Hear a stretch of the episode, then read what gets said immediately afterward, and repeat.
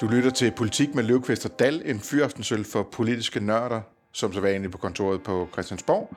Øh, I en øh, verden, der ser helt anderledes ud end, øh, end sidst, vi optog. Øh, Ja, jeg sidder og smiler. Det er ikke på grund af, af krigen i Ukraine. Det er simpelthen, fordi jeg synes, du lyder så dynamisk i dag så dynamisk. Jeg er ja. altid dynamisk. Jo, jo, nogle gange så skal du sådan lige trækkes lidt i gang. Men her, der, du, du, du sp- sprang simpelthen Jeg ind i... nægter, øh, nægter præmissen for, Nå, okay. for det, du har gang i her. Nå, jamen, altså, det var kun ros. Jeg var sådan fuldstændig blæst bagover af energien. Nå, jamen, øh, der skal jo så heller ikke så meget til, kan man sige. Vi holder fast i, på trods af, at verden ser anderledes ud end sidst, at øh, vores lille verden her på kontoret, det er den samme, nemlig at, øh, at vi drikker øl, når vi øh, taler om politik i den her podcast. Ja. Og jeg går i lageret i, øh, i køleskabet og finder to øl, som du har haft købt på et tidspunkt. Ja, jeg, jeg købte faktisk til, til sidste uge, øh, fordi der var masser af, af gode øl, der var jeg lige kom forbi, øh, der passede på øh, den vilde uge, der var i Dansk Folkeparti, og nu, nu bliver det så en anden form for vildskab, vi kan bruge det til, tror jeg. Ja, det er to lyserøde dåser fra et øh, bryggeri, der hedder People Like Us, som jeg tilfældigvis ved, ved ligger på, øh, på Amager. Ja, Øhm, og det er en session IPA, altså en IPA med forholdsvis lav alkoholstyrke. Det er pilsnerstyrke, det har 4,5 procent. Og så hedder den Reclaimed Madness. ja. Reclaimed Mad, hvordan skulle vi... Madness, det er jo galskab. Gen, øh, hvad, hvad, hvad, hvad, hvordan oversætter vi reclaimed her? Øh, genetableret, geninddraget... Øh, jeg ved jeg ikke. Nå, men der er i hvert fald galskab i verden, ja det Igen. sige. så derfor drikker vi øl. Ja. Og sidste uge, der testede du mig jo med noget øh, forfærdeligt øh, frugtsprøjt. I dag, der er vi så tilbage i... Rigtig dejlig sur og Berliner Weisse var det vist. Ja, i dag er vi så tilbage i noget, man kan drikke. Så det glæder jeg mig til. Ja, det, det er jo næsten blevet... Altså, IPA er det jo næsten blevet standardøllen. Øh, I hvert fald, øh, hvis man ikke stadigvæk er til, at man bare køber en kasse hof eller en tuborg. Eller en Men det gør jeg altså også gerne. Altså, Ja. køber Hof eller Tuborg øh, Ja. som helt standard. Så nu du får det til at lyde så dårligt øh, med sådan Nej, en nej, standard. det, det, mm, nej, men det er jo bare standard, kan man sige, ikke der? Jamen, er der noget galt med det? Nej, det er der ikke. Altså igen i en uh, verden, hvor øh, vi ikke ved, hvad det er, vi står op til i morgen tidlig, så synes jeg sådan set, at standard kan være meget fint. Det ved man Selv trods alt, er. standardøl er stadigvæk øl. Og Ja. øl er godt. Ja, lige præcis. Jeg synes, det smager glimrende. Ja, vi drikker, og det er den her Reclaimed Madness Session IPA fra People Like Us. Glimrende, glimrende øh, tilforladelig IPA uden, udenbart. Smager, det smager rigtig godt. ja dejligt. Ja. Og således kan vi øh, komme videre til at rent faktisk snakke om politik, og ikke, øh, ikke, ikke bare øl. De tre emner, vi har valgt ud denne gang, det er øh, Ukraine-krigen selvfølgelig, og det, det giver af sådan et vist niveau af panik i dansk økonomi. Mm. Øh, vi har enhedslisten i øh, NATO-stilling, Det kan vi godt kalde det. og så har vi øh, vores sidste emne, det er, er Christian Tulsendal på vej ud af DF? Ja, ingen podcast uden noget med Dansk Folkeparti. Han interesserer sig ikke for fodbold, ikke for musik. Kasper Dahl interesserer sig faktisk ikke for andet end politik. Så hvis du vil have den dybeste indsigt i dansk politik, skal du abonnere på Avisen Danmarks daglige nyhedsbrev og læse hans analyser. Gå ind på avisendanmark.dk og meld dig til. Det er jo kun en uge siden, at vi sad over for hinanden med headsets på og øl foran os og en øh, optager imellem os, og der var der altså ikke, øh, der var der ikke krig i Europa. Øh, Der var Det- meget snak om det. der var snak om det. Ja. Øh, få der egentlig troede på det for alvor, men nu, ja. nu, nu er den, nu er den her. Øhm, det er voldsomt, øh, og det er vi ikke øh, eksperter i øh, de forskellige øh, bevægelser i Ukraine og i krigens anatomi osv., men øh, men vi forstår også en lille smule på politik, i hvert fald dansk politik. Ja, man må alt andet lige sige, at selvom det, det foregår nogle tusind kilometer væk, så er, er indflydelsen på dansk politik jo allerede enorm. Ja, Altså, det har været en, øh, en vild uge øh, i, i dansk politik, hvor, hvor de normale emner ligesom er, er faret af bordet, i hvert fald for en stund. Det er ikke meget, vi har hørt til manglen på international arbejdskraft, eller regeringens øh, sundhedsudspil, eller lignende øh, i løbet af den, øh, den uge, der er gået. Nej.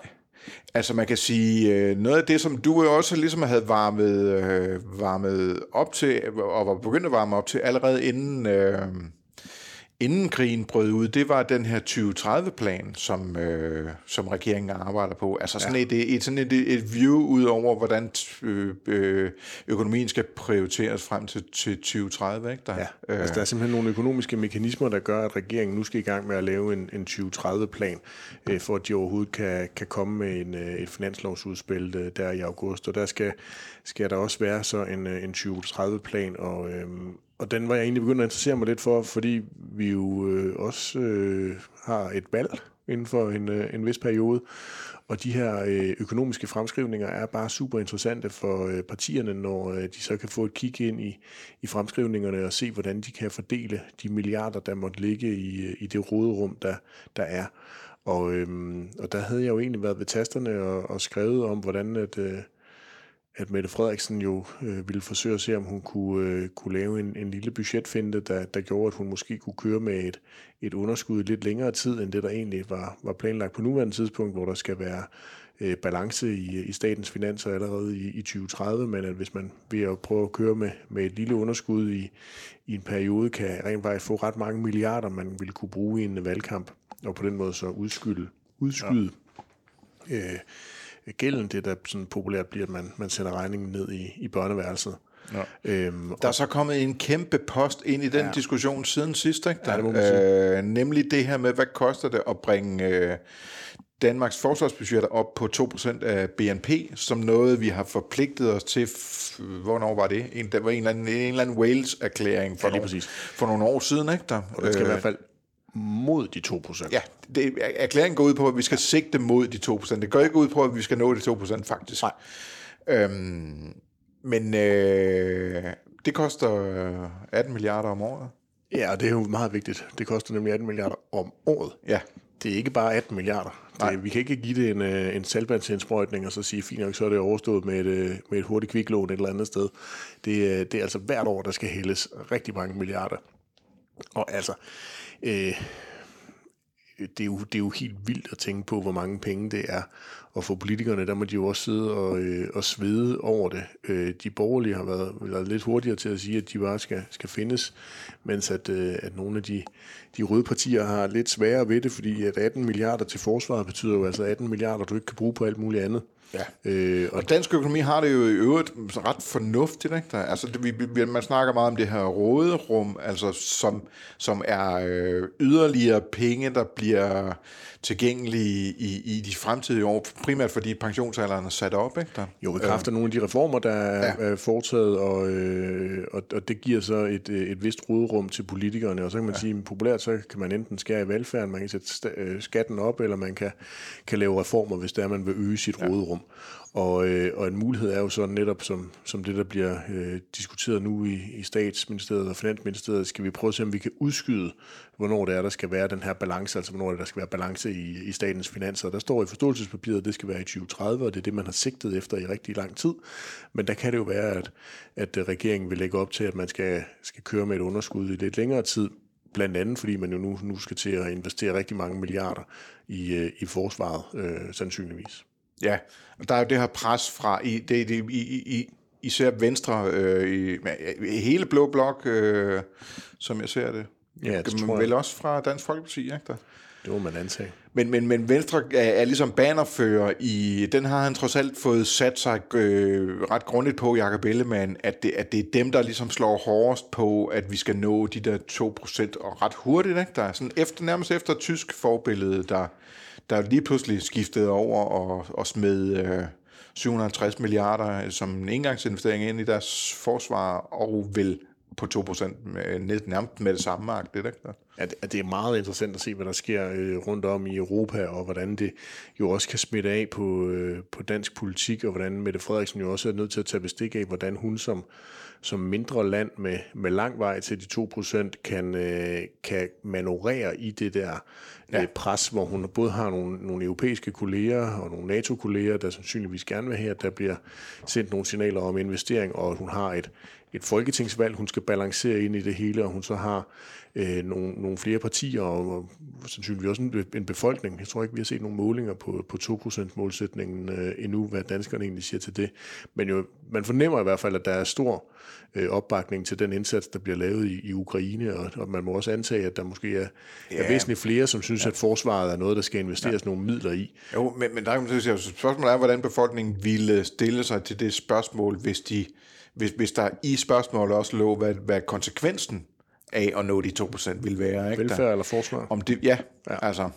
Øh, det, det, det, kan blive meget, det kan blive meget interessant. Altså, øh, det, det er en balancegang, og, og mens vi har hørt mange af de andre partier virkelig være fremme i skoen og, og kræve det her, så har der jo været rigtig tavst fra, fra regeringen. Det er øh, noget helt andet. Ja, det er noget lige det, det, helt, det er hele tiden Christian Rabia, deres politiske ordfører, der skal svare ja. på spørgsmål om det, og det er sådan noget lige om lav, han leverer hver gang øh, med, ja, men vi skal også sigte mod de 2%. Men han, han, der er virkelig elastik i alle hans formuleringer der, ikke der? Men det, det er der også nødt til at være, fordi hvis han kommer til at sige noget, så er det virkelig øh, dyrt. Ja. Altså det her, det er ikke bare ja. Øh, klasseloft, ja. eller en Arne-pension, eller et eller andet, noget, der koster nogle milliarder. Det her, det her, det er så sindssygt mange penge hvert evig eneste år. Ja, og så synes jeg, det lugter af, at regeringen øh, jo ikke er så forblændet på at nå de der 2%, altså, som har sådan en mere øh, tekstnær fortolkning af den der Wales-erklæring med, at man skal sigte mod det. Ikke? Man skal jo, ikke nødvendigvis nå det. Ah, nej, men Mette Frederiksen har jo sagt, at hun gerne vil arbejde for det, og det, ja. så skal vi jo i hvert fald tættere på det, end vi er det på nuværende tidspunkt. Forsvarsforliget, det udløber, det nuværende forsvarsforlig udløber i, øh, i 23, altså med udgangen af 23. Allerede nu er der jo i Forsvarsministeriet sat gang i et gigantisk analysearbejde, fordi en ting er jo selvfølgelig at sige, at man bare gerne vil hælde x antal milliarder i øh, noget, men hvad er det, man skal have for det? Ja. Altså, hvad er det, vi har brug for? Ja. Flere fly, flere øh, flådefartøjer, flere, flere værnepligtige, kampvogne, flere værnepligtige, flere, altså hvad er hvad er kasernebygninger? cybersikkerhed, altså ja. hvad, hvad, er det, vi har brug for? Hele det analysearbejde er jo i, i fuld gang, så politikerne også kan træffe nogle beslutninger på et oplyst grundlag, og den slags ting tager jo bare tid, så det er jo ikke... Øh, det er ja. jo ikke, fordi man bare kan gå ind i et, i et forhandlingslokale i morgen og så sige, nu, øh, nu lukker vi det her. Altså, så skal de jo også det er jo, vide, noget, hvad, det er jo ellers noget, det Ellemann nærmest kræver, ikke? der er forhandlingerne om et nyt forsvarsforlig skal gå i gang med det samme nærmest. Ikke? Der, jeg tror nærmest, han sagde heller i, i går end i, end i dag. Ikke?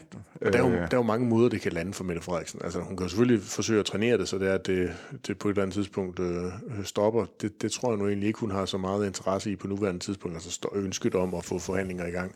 Så kan hun starte nogle forhandlinger, men de skal jo også på et tidspunkt resultere i en eller anden form for resultat. Det tror jeg ikke, hun er klar i på nuværende tidspunkt.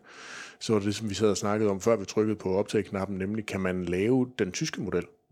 Ja, med at lige knalde en, øh, en engangsinvestering ind, ja. øh, ala corona-hjælp, ikke? der man ja. låne, låne penge til negativ rente, øh, nærmest gratis at låne penge, fortæller økonomerne også. Ikke? Ja.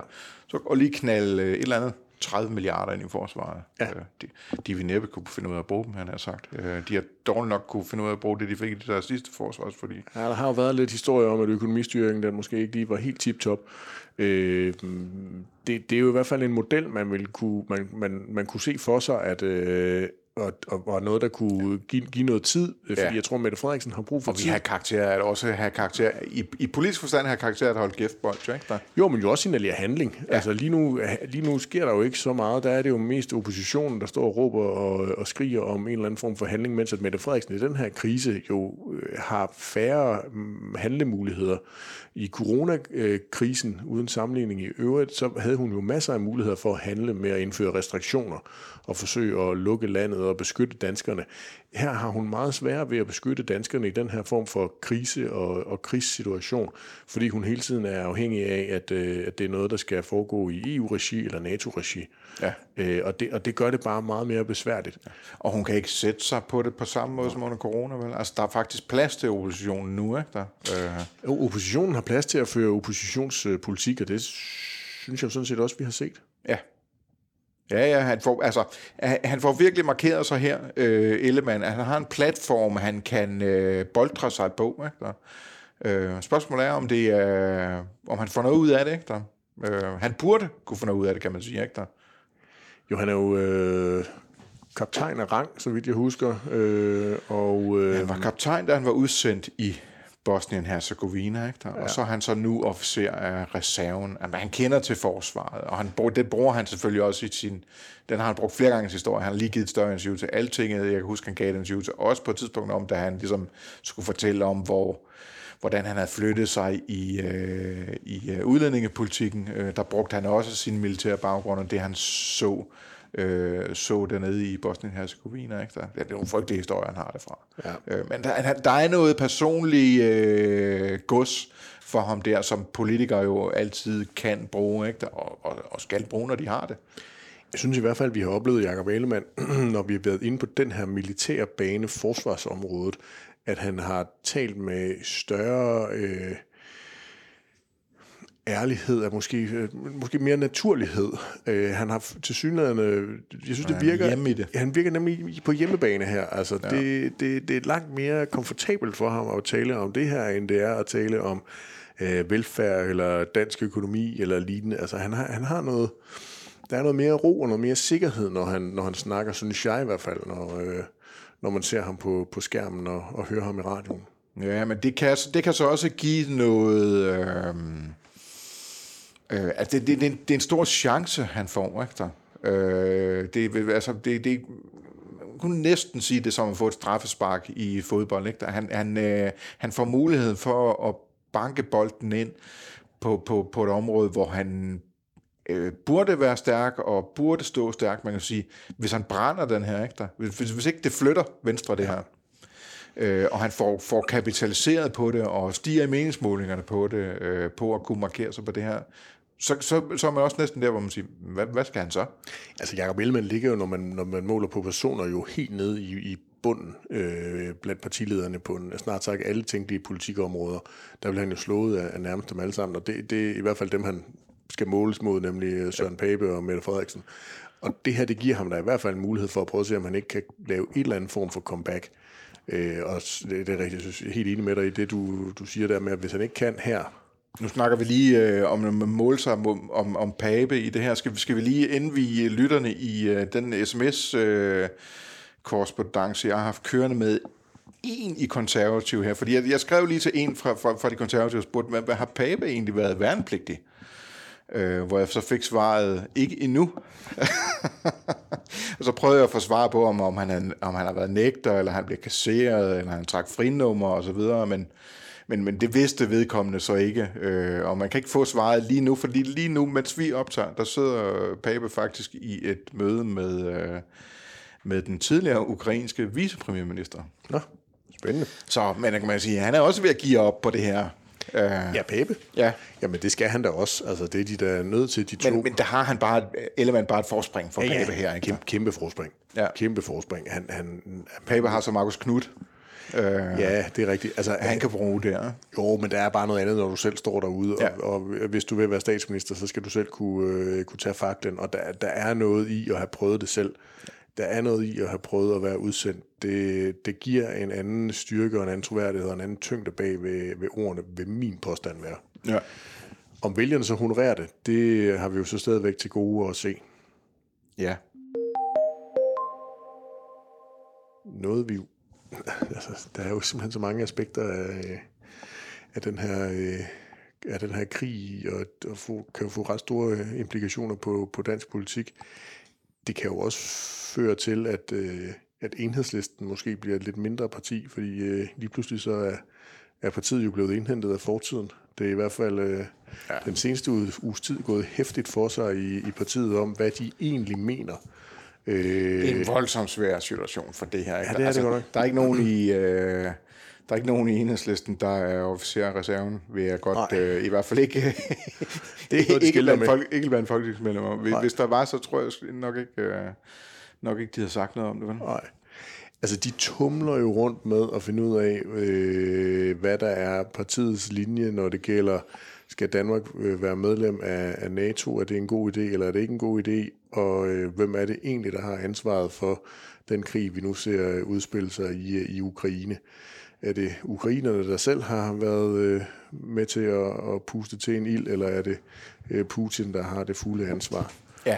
det, det er der lidt forskellige meninger om, alt efter hvem man øh, spørger i ja, enhedslisten. Både Christian her. Juhl har været ude og give et øh, interview til Jyllandsposten, hvor han blev banket ned af Maja Villadsen, og så dagen efter var det Mikkel, hvad nu han hedder? Hertoft. Mikkel, Mikkel Hertoft, som er noget med deres internationale udvalg, ja, måske formand, formand for ja, deres. han er formand ja, ud at give et lignende interview, og øh, er så efterfølgende også blevet banket, øh, banket ned af Maja Villadsen. Det, det, det er jo så noget andet at blive banket ned af den det er jo så ikke den politiske leder, fordi sådan en har de jo, siger de, de ikke har, men, men, men i realiteten er det deres politiske ordfører, som ja. er deres politiske leder. Øh, Maja Villadsen og den til enhver tid siddende politiske ordfører i enhedsden har jo ikke en lige så stor hammer, som en partileder har i de andre partier. Men...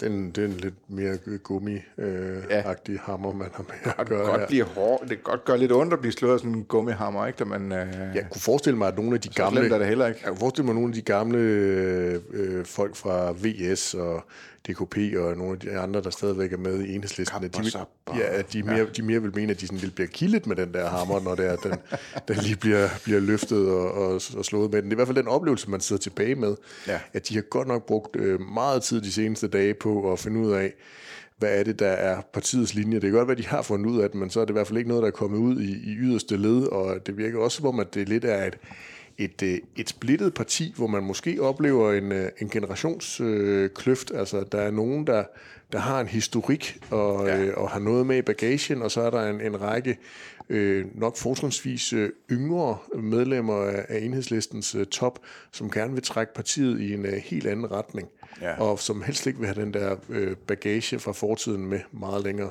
Jeg brugte jo øh, hele min mandag og, ja. og en del af, af tirsdag formiddag på også at, at, at ringe rundt og tale med folk i enhedslistens øh, bagland. Folk, der sidder i deres øh, lokalforeningsbestyrelser derude. Øhm, og det der er det altså, det, det, er, det er sådan et ret massivt billede af, at dem man får fat i, som sådan ligesom er, øh, er de kalder det ikke, man er ikke formand for en lokalforening, så, så er man kontaktperson. Ja. Øhm, Vedkommende, der har telefonen. Og, og de kan ikke udtale sig på nogens vegne end deres øh, egen, fordi hvis de skal udtale sig på nogen andres vegne, så skal de have holdt et møde om det først. Ikke? Ja. Øhm, men, det er jo men, smukt demokrati.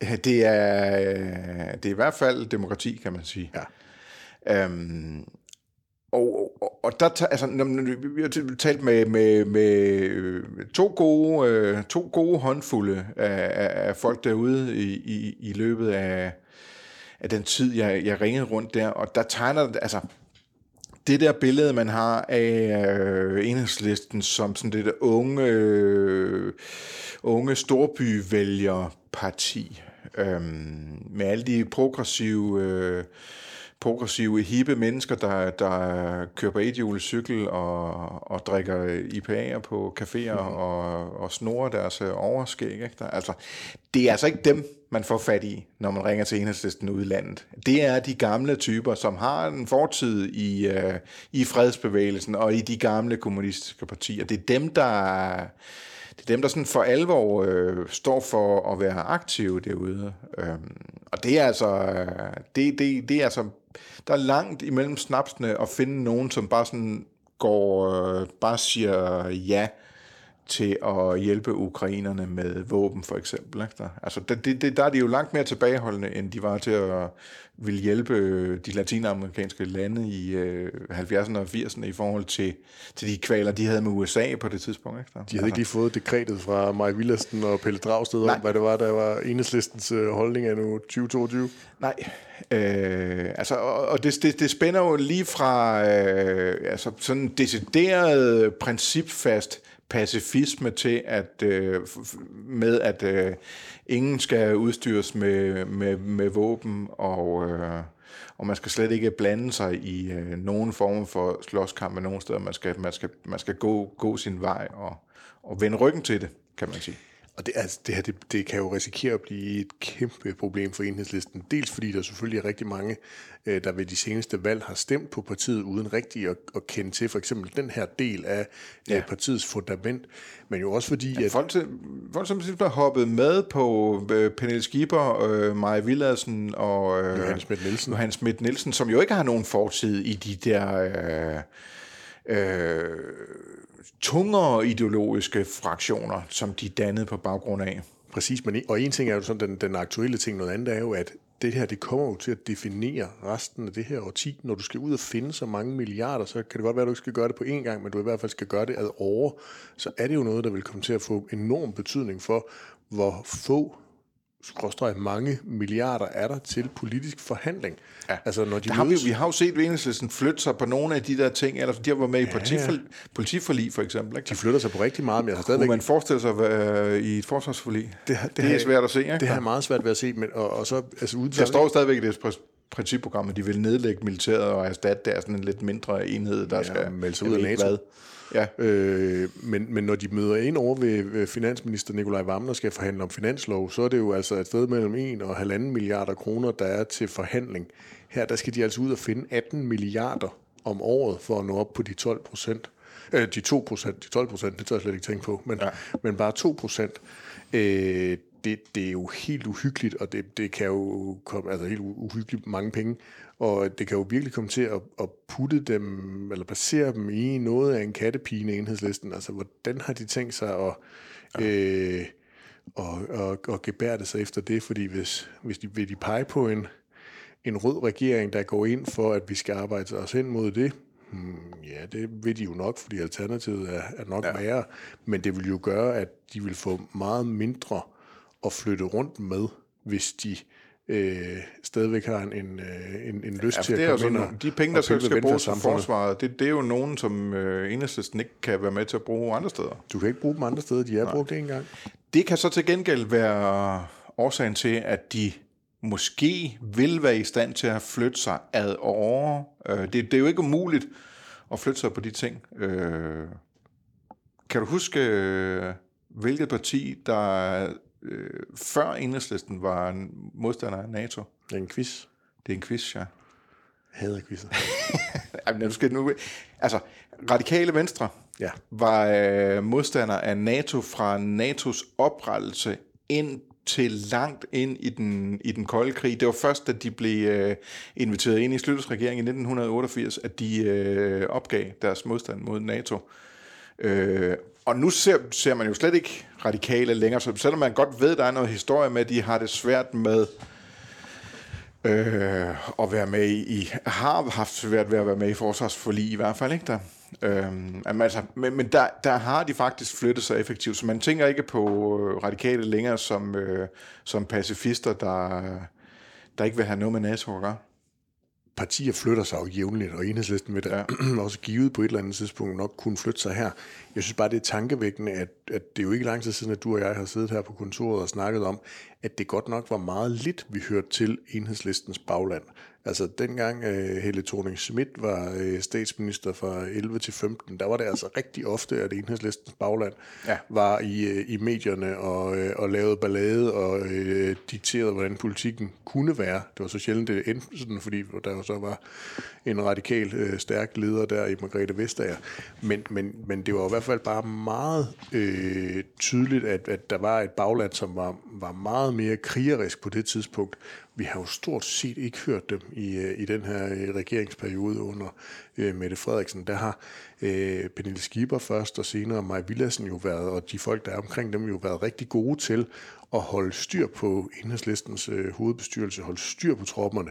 Og nu virker det jo så til gengæld så til, at, at øh, at det ikke, det ikke kan bære mere, at, at ja, det her sige, i hvert fald har ja. fået det til at briste.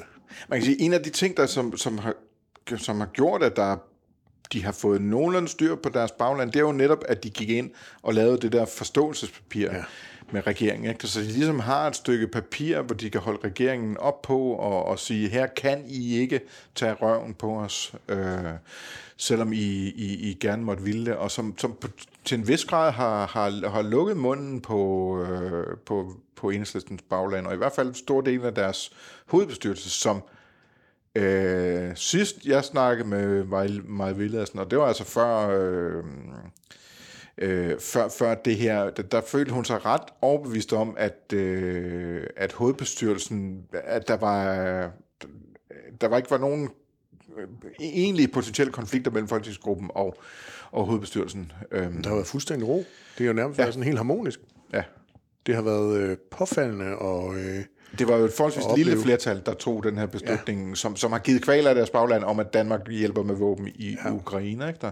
Ja, det er jo en helt anden del af det i virkeligheden. Det er, at nu er de jo inde og- støtte, at vi kan levere våben, ja. øh, og de, de bakkede op omkring det. Og så er der selvfølgelig den helt anden, øh, som vi også har diskuteret med, hvad er det, de mener? Hvad er det, ja. de mener i forhold til dansk medlemskab af, NATO, og hvad er det, de mener om, hvem der kan bære ansvaret for, øh, for krigen i Ukraine på ja. nuværende tidspunkt? Ja, for der kan man jo, der kan man jo høre på Maja Villersen, hun er ved at prøve, altså, i forhold til NATO prøve at flytte øh, enhedslisten ja. over øh, og, og stå i forhold til NATO, som de har lært sig selv at stå i forhold til EU, efter at, Altså, jeg jeg tror ikke, de der- øh, ikke er reelle EU-modstandere længere, vel? Altså, jeg tror ikke, der kommer til at gå mange år, før vi vil begynde at opleve, at der kommer nogle ændringsforslag til, til enhedslistens øh, principprogram om, at man skal, skal ind og kigge på, hvordan det er, vi lige omtaler NATO-medlemskabet. Ja, så, så tror jeg, jeg kommer til det, øh, det, hedder det er- årsmøde. Ja, eller og de, de sætter jo Ja. tre dage af ofte, netop fordi de skal, der skal være tid til at diskutere. Så, så det, det, altså det kunne man meget godt forestille sig, at det her har været med til at, at aktualisere, at der er nogen, hvor de siger, okay, hvis vi vil være et, et øh, måske ikke et magtparti, men så i hvert fald et form for indflydelsesparti, så, øh, så er vi nødt til også at, at anerkende øh, den del øh, af det at, at Ja, være det. det er jo en del af det der med at gå ind og lave det der forst- et forståelsespapir med regeringen. Det er jo fordi, man vil have indflydelse. Ikke? Det er jo ikke fordi, det er fordi, man vil gøre op med at, med at stå på sidelinjen, og med, med både de fordele og ulemper, det har. Ikke? Der, øhm, altså, netop vil være indflydelsespartier. Og det er svært at være det, hvis man er modstander af, sådan af de bærende institutioner i det internationale samfund. For en af dem, der så netop ikke ville være ind og have indflydelse længere, det var jo Marie Kraup. Og det var jo blandt andet også, fordi hun ikke kunne øh, holde til, at der blev lagt bånd på, hvordan man skulle, øh, skulle omtale Rusland og, øh, og Putin, og, øh, og hvilke holdninger der var, der var legitime at, øh, at sige ja. i Dansk Folkeparti. Hun har hun, forladt Dansk Folkeparti, hun- blandt andet med en salut ja. for nylig på, på, på sin Facebook, hvor hun skriver, at, øh, at hun fortryder sådan, at hun ikke har gjort mere for at stoppe konflikten øh, i Rusland og Ukraine, men, men det var jo fordi, hun havde mundkåb på. Ja, Altså.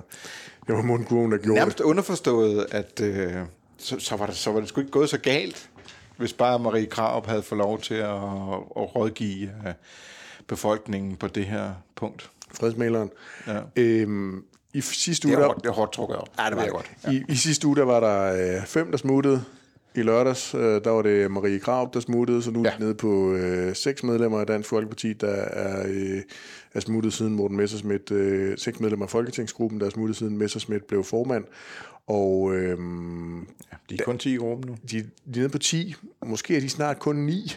Ja, altså, jeg tror, jeg har, måske sagde jeg det ovenikøbet i den sidste podcast også, det vil slet ikke overraske mig, hvis de kun er 6-7 stykker.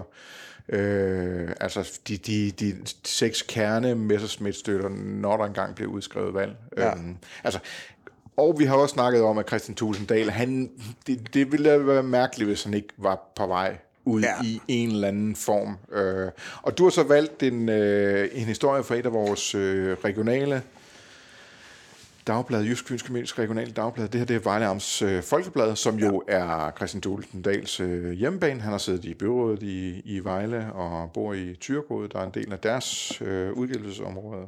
Og du har, der, der har du fundet historien, Tulsendal overvejer comeback til kommunalpolitik. De mange milliarder kan blive så uvirkelige, øh, og den er endnu længere rubrikken. Nu skal lige have det sidste med. De mange milliarder kan blive så uvirkelige, folks hverdag er fantastisk at arbejde med. Ja, det er den nemlig. Folks hverdag er helt fantastisk. Det er fandme og- smukt. Men det er det, det han har da ret. Altså Ja. folks hverdag, det, vi nyder da utrolig godt af, at vi har øh, en masse kolleger, der arbejder øh, ude blandt øh, danskerne, der hvor de, øh, hvor de lever livet. Folks hverdag er jo pragtfuld. Jeg nyder, når jeg læser, hvad der foregår rundt om i Jysfynske Mediers øh, lokalsektioner. Jo, jo, jo, men altså, altså Men, men, det skulle han så tage at blive sosu Lige præcis, det er jo det, der, det, er jo det der det er tankevækkende her. Det er, at vi har altså en tidligere partiformand, som er folkevalgt til at sidde inde i, i Folketinget, og han nu ja, vel på anden tredje uge er i gang med øh, at flytte med, med tanken om at, at skulle noget andet end at møde op til gruppemøderne i Dansk Folkeparti. Ja, fra, ja, fra at ikke vil øh, garantere, at han sidder i Folketinget, når valget bliver udskrevet stadigvæk, og i hvert fald ikke for DF. Øh, eller der, han, han, han, han, han vil committe sig til at blive i DF til næste valg. Det er hans akt. Ja, det er hans akt. Øh, det, det, det er... Det er ordvalget. Vi snakkede talt tidligere om elastik i formuleringer. Ja, tak. der er virkelig elastik i det her, ikke? Ja, det er der. Og Nå, men, men, men så har han en her, hvor det er, at han til, til vores gode kolleger på Vejlands Folkeblad fortæller om øh, herlighederne ved, ved kommunalpolitik, og hvor han også har et, øh, et citat, hvor jeg også lige tillader mig at læse højt med. Der kommer nogle milepæle i enhver livsfortælling, hvor man skal gøre op med sig selv, om man skal lave noget helt andet. Det skal jeg også overveje, om tiden er kommet til. Ja. Altså han, han er jo virkelig i gang med at enten søge øh, job et andet sted, eller i hvert fald fortælle, at han, øh, han meget gerne er, er klar til, til noget andet end, end gruppemøderne under Morten Messersmiths ledelse.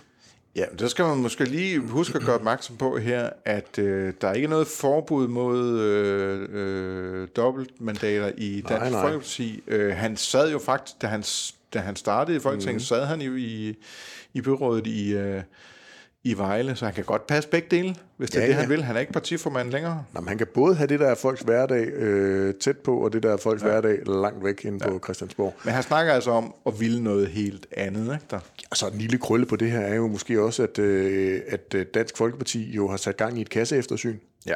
Altså at, øh, at Messerschmidt har bedt øh, revisorerne om at rykke ind og kigge på, øh, på bilagene og udgifterne og, Ja. og de aftaler, der er blevet indgået under Christian Thulsen Dahls øh, formandstid.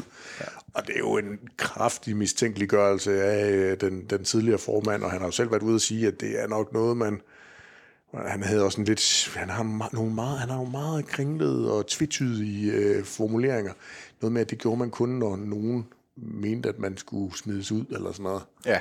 Han havde sådan en eller anden, hvor det var, at Ja, fordi det, at det, og det er jo det, det handler om. Altså, øh, de, de taler det faktisk selv ned i Dansk Folkeparti nu, og det er, det, det er bare naturligt, at den nye formand vil have styr på finanserne og så videre. Øh, og der, der er også lidt to spor i det her, men, men, men det ene spor, det er faktisk, at tanken om et kasseeftersyn, det, det, øh, den opstår da de finder ud af, det er midt, midt under formandsvalget i DF det her, da de finder ud af, at Christian Thulsen Dahl har fået betalt en MBA-uddannelse på, som koster i omegnen af 200.000 øh, af partikassen. Mm. Øhm, og at der ikke er, det er ikke noget, der er blevet drøftet i gruppeledelsen, det er ikke noget, der er blevet drøftet i deres hovedbestyrelse, det er noget, Christian Thulsen Dahl, øh, gruppeformand Peter Skorup og daværende partisekretær Sten Thomsen bare har ordnet. Øhm, det var sådan en, hvis det havde været Lars Lykke, ja, øh, så havde det været en kæmpe historie. Her der druknede den lidt i, i det der formandsvalgkamp. Der opstår ideen om, hov, det kan godt være, at vi lige skal kigge på, hvordan partiets penge er blevet brugt under Christian Tulsendal. Så har de så fundet noget mere med nogle gaver, noget rødvin og nogle taktaturer og så videre, som de mener, der måske kan være noget i. Øhm, det, det er ligesom det ene spor, det er det der at fange øh, Morten Messerschmidt modstanderne i noget, som de ligesom kan fælde dem på. Ja. Og det gælder både Thulesen og Skorp, de som har sigtekornet på her. Ja. Der. Øh, og så er der også den anden, som, som, er, som, er, som er, er, er helt reel, øh, og få styr på partiets finanser. Dansk Folkeparti har været kendt for at have en meget, meget stor øh, partikasse, fordi de altid har brugt øh, færre penge, end de har fået ind i, i de her, øh, den her meget store partistøtte, som partierne jo får. Øhm, men da Dansk Folkeparti tabte det sidste valg og gik så voldsomt tilbage, det betyder normalt fyringer en masse i partiapparatet omkring politikerne på Christiansborg. Øh, det gjorde det ikke i DF. Øh, der blev ansat flere mennesker, efter de gik fra, hvor mange var det? 34 mandater, eller noget ja. den, st- ned, ned til 16. Øhm, der fik de faktisk flere ansatte.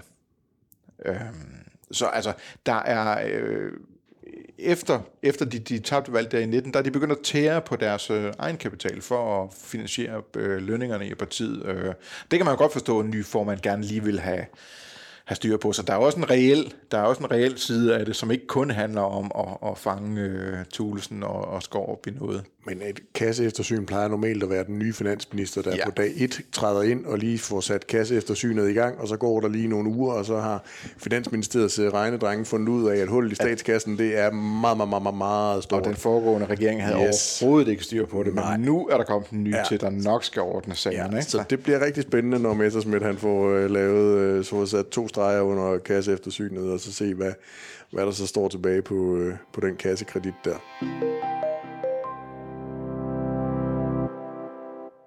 Vi skulle have været øh, sluttet lidt tidligere, for jeg har simpelthen allerede øh, drukket min øl. Jeg var lige, jeg var lige sætter, og den, den, det, det, det, det er faktisk en ret, ret, øh, ret god IPA, det her. Reclaim Madness fra People Like Us.